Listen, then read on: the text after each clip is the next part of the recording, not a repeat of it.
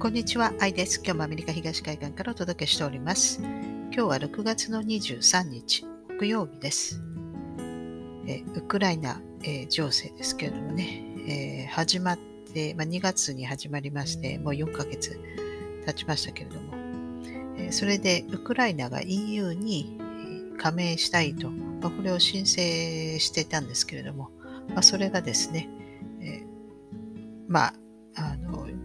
ヨーロッパ連合 EU のですね、まあ、首脳会議を開いて、まあ、それで、えー、まあ、ウクライナ、え、そしてモルドバもそうなんですが、まあ、加盟候補国ということで、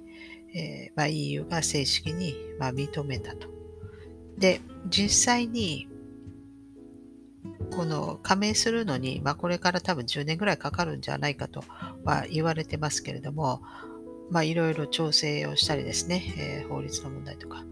まあ、そういうのがその EU の方の、えー、法律の方が上に来るわけですからあのまあ EU に捕獲されるわけですね。で別に、えー、プーチン大統領も別にあの構わないというふうに言ってますのであの、まあ、NATO とまあちょっと若干違ってきますから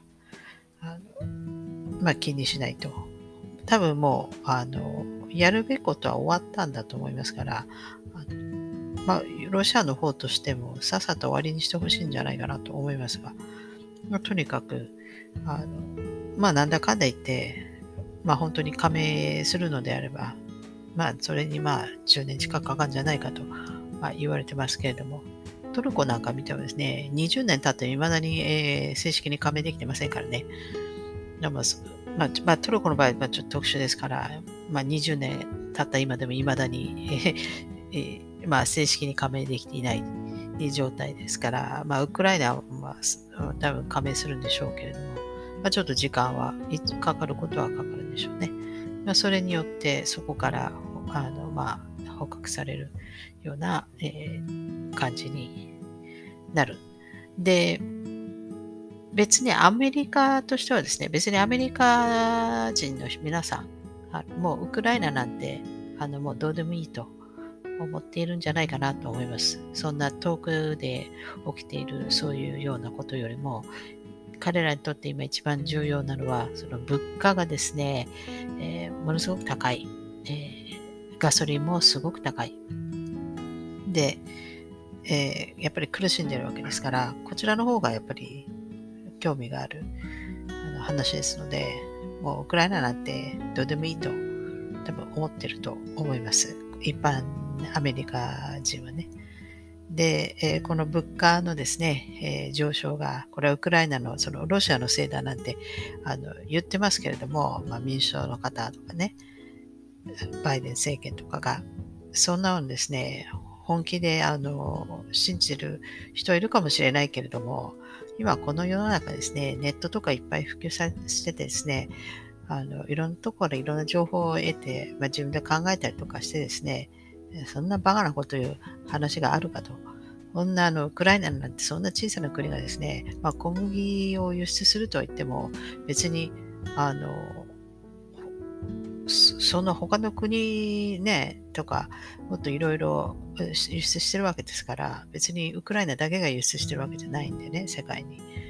えー、輸出第10位でしたっけ、世界的に見て、小麦がね。で、まあ、とにかく、その、まあ、物価上昇に、まあ、国民は苦しんでいる。で、日本でも結構、まあ、物価が上がってきているわけですね。今までずっとデフレだった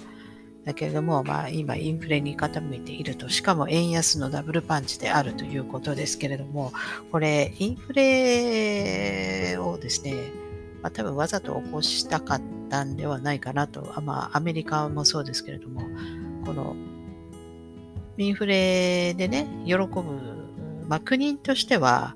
あのまあ、喜ぶわけですよ。あと銀行とか、まあ、一部のそういった企業とかは喜ぶわけですね。ですから、まあ、まあ、政府は、まあ、国は得をするわけですから、多分これはわざとインフレにしているんじゃないかなと思います。で、えー、このインフレ、インフレって言っても、まあいろいろこのあの意味があるわけですね。例えば、その自体経済におけるその需要と供給のバランスが悪くてインフレになるケースと、あとは金融市場において、その例えばその通貨のですね、供給量があの多くなれば、あのまあ、インフレになるわけですね。通貨の価値が下がって。それは金融面で、で、実体経済の方では、例えば、あの供給絞ってて、で、需要がですね、上回れば、あの物価はですねあの、上がるわけですよね。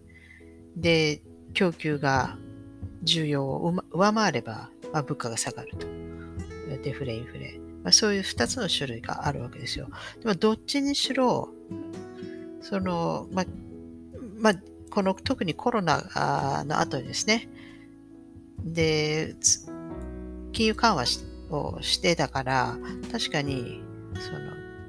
通貨供給量がすごい、えー、ことになっているのは事実ですから、でそれで、えー、インフレを、まあ、金融面から見て、まあ、インフレを起こそうと、まあ、それによってですね、この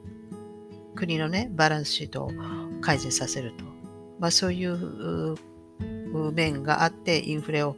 あの起こあの喜んで、えー、実行してるんじゃないかなと思いますけれども、まあ、その時にあのやはり供給の方も絞らないと、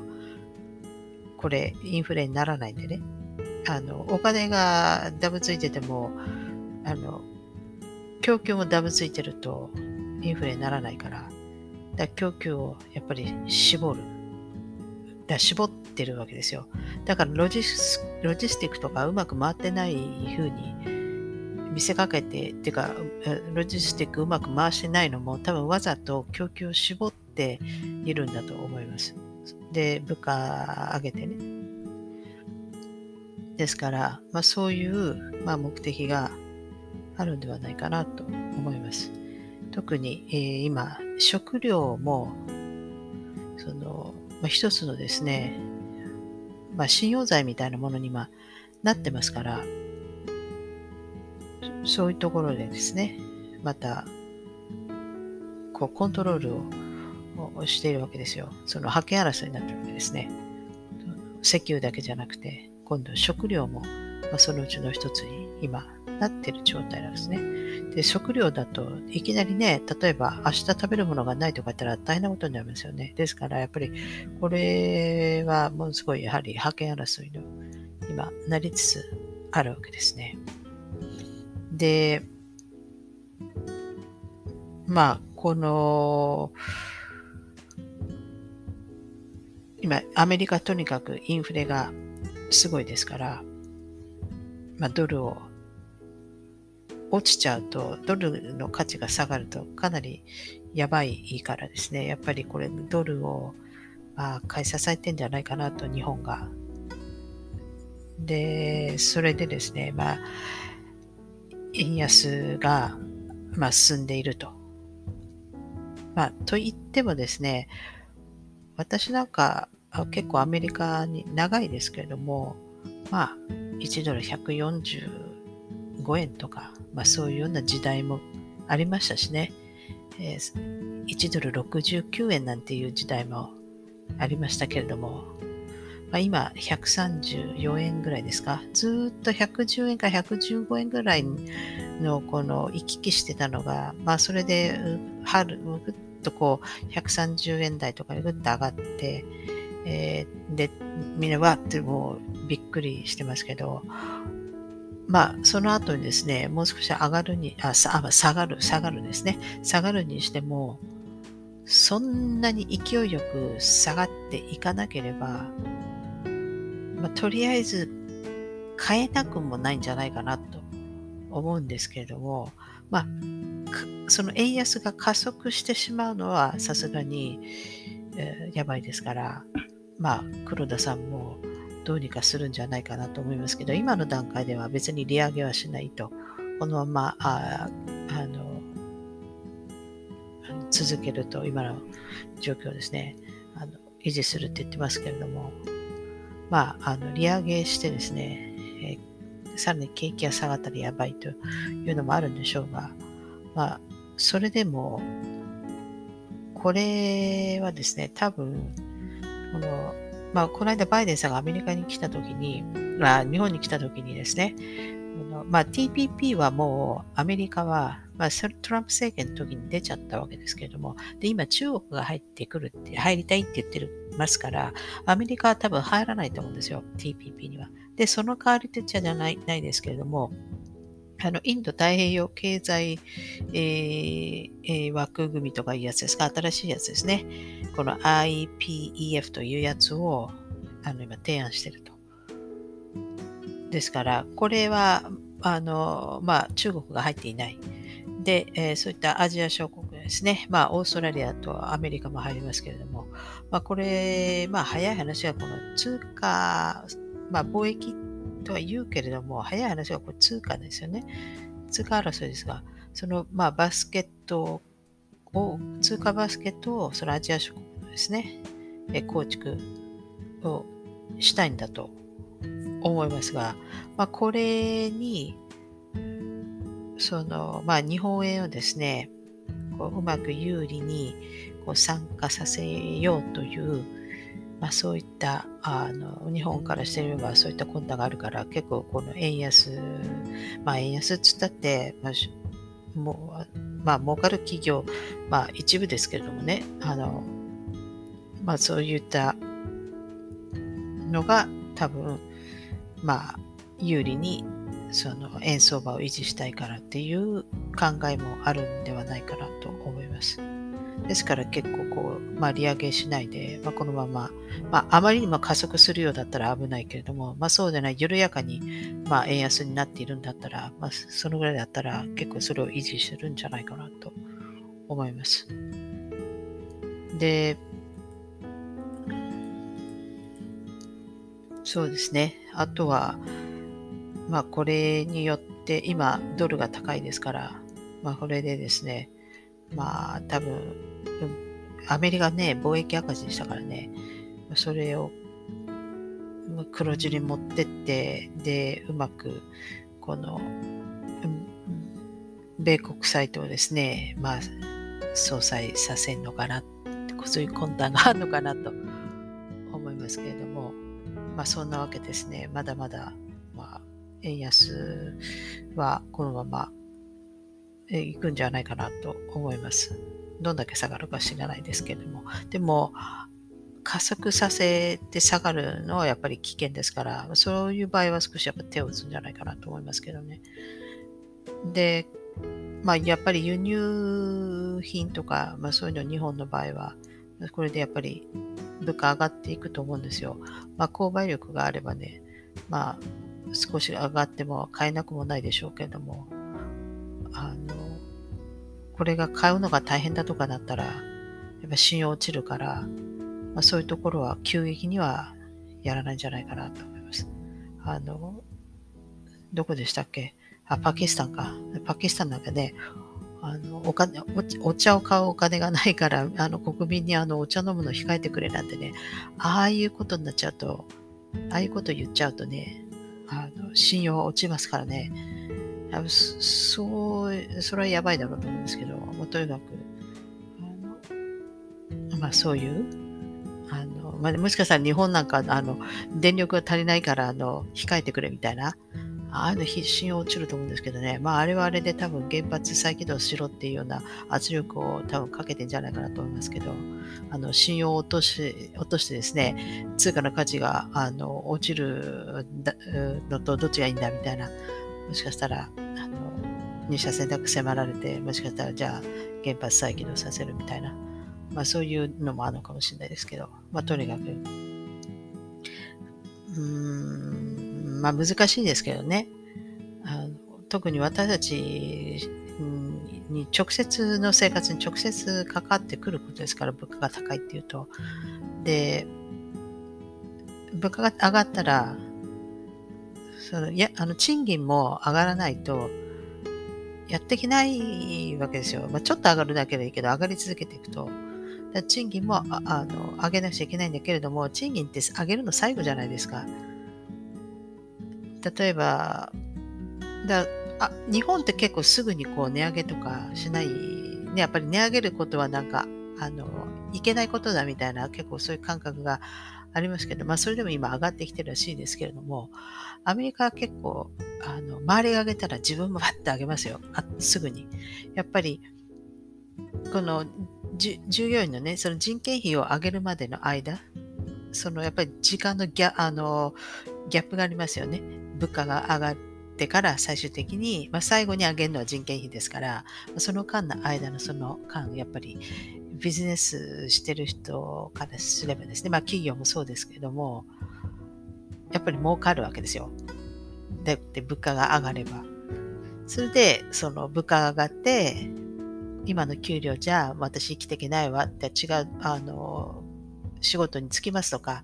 まあ、そういうふうに言われちゃうと、ああ、じゃあしょうがない。じゃああげます。じゃあ、あの、お給料あげましょうっていうような、最後の話ですからね。ですから、そこまでの間のその時間のギャップ、その分、儲かりますから、だからすぐに、周りが上げれば、自分もすぐパッと上げますよ。簡単に。まあ、そういう感じですけどもね。まあ、ちょっとそこが、まあ、日本の国民性とは少し違うかなと思いましたね。それで、えー、こういったあの、やっぱり、まあ、ヨーロッパとかでは結構デモとかが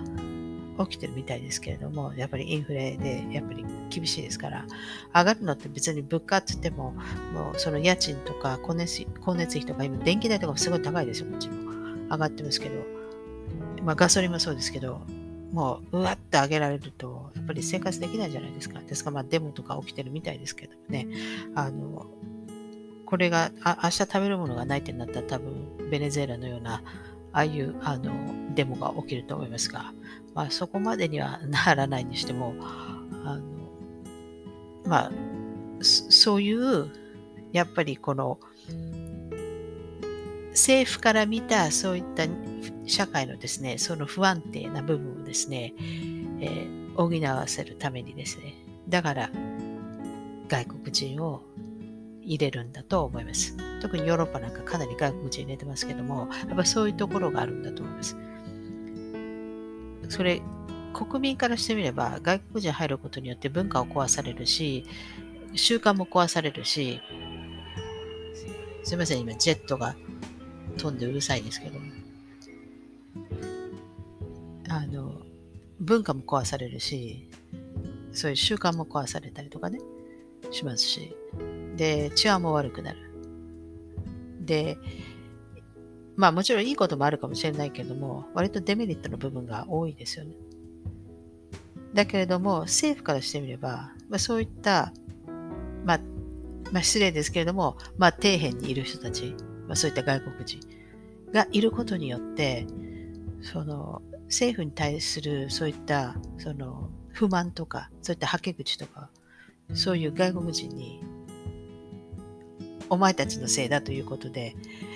まあ、そちらに向けてもらえるわけですね。だから、その、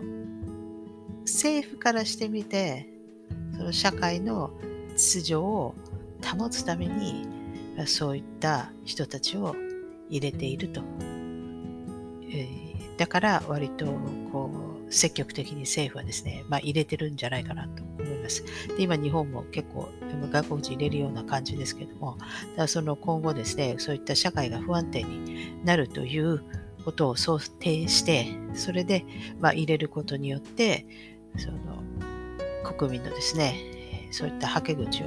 そちらに向けすることによって、えー、それによって、えー、政府にしてみればですね、えー、警察も必要になるし、まあ、そういったことで、まあ、秩序を、えー、保っているという感じになるんじゃないかなと思います。あの外国人からしてみれば、まあ、そういうことはあの思ってもいないでしょうから、でも実際そういう扱い、をされるために、まあ、人を移動させているところがあると思いますので、まあ、随分なあのひどい話ですけれども、まあ、現実は、そういうことなんじゃないかなと思います。はい。ということで、えー、今日ここまでにして、また次回お会いしたいと思います。最後までご視聴いただきありがとうございます。では、さよなら。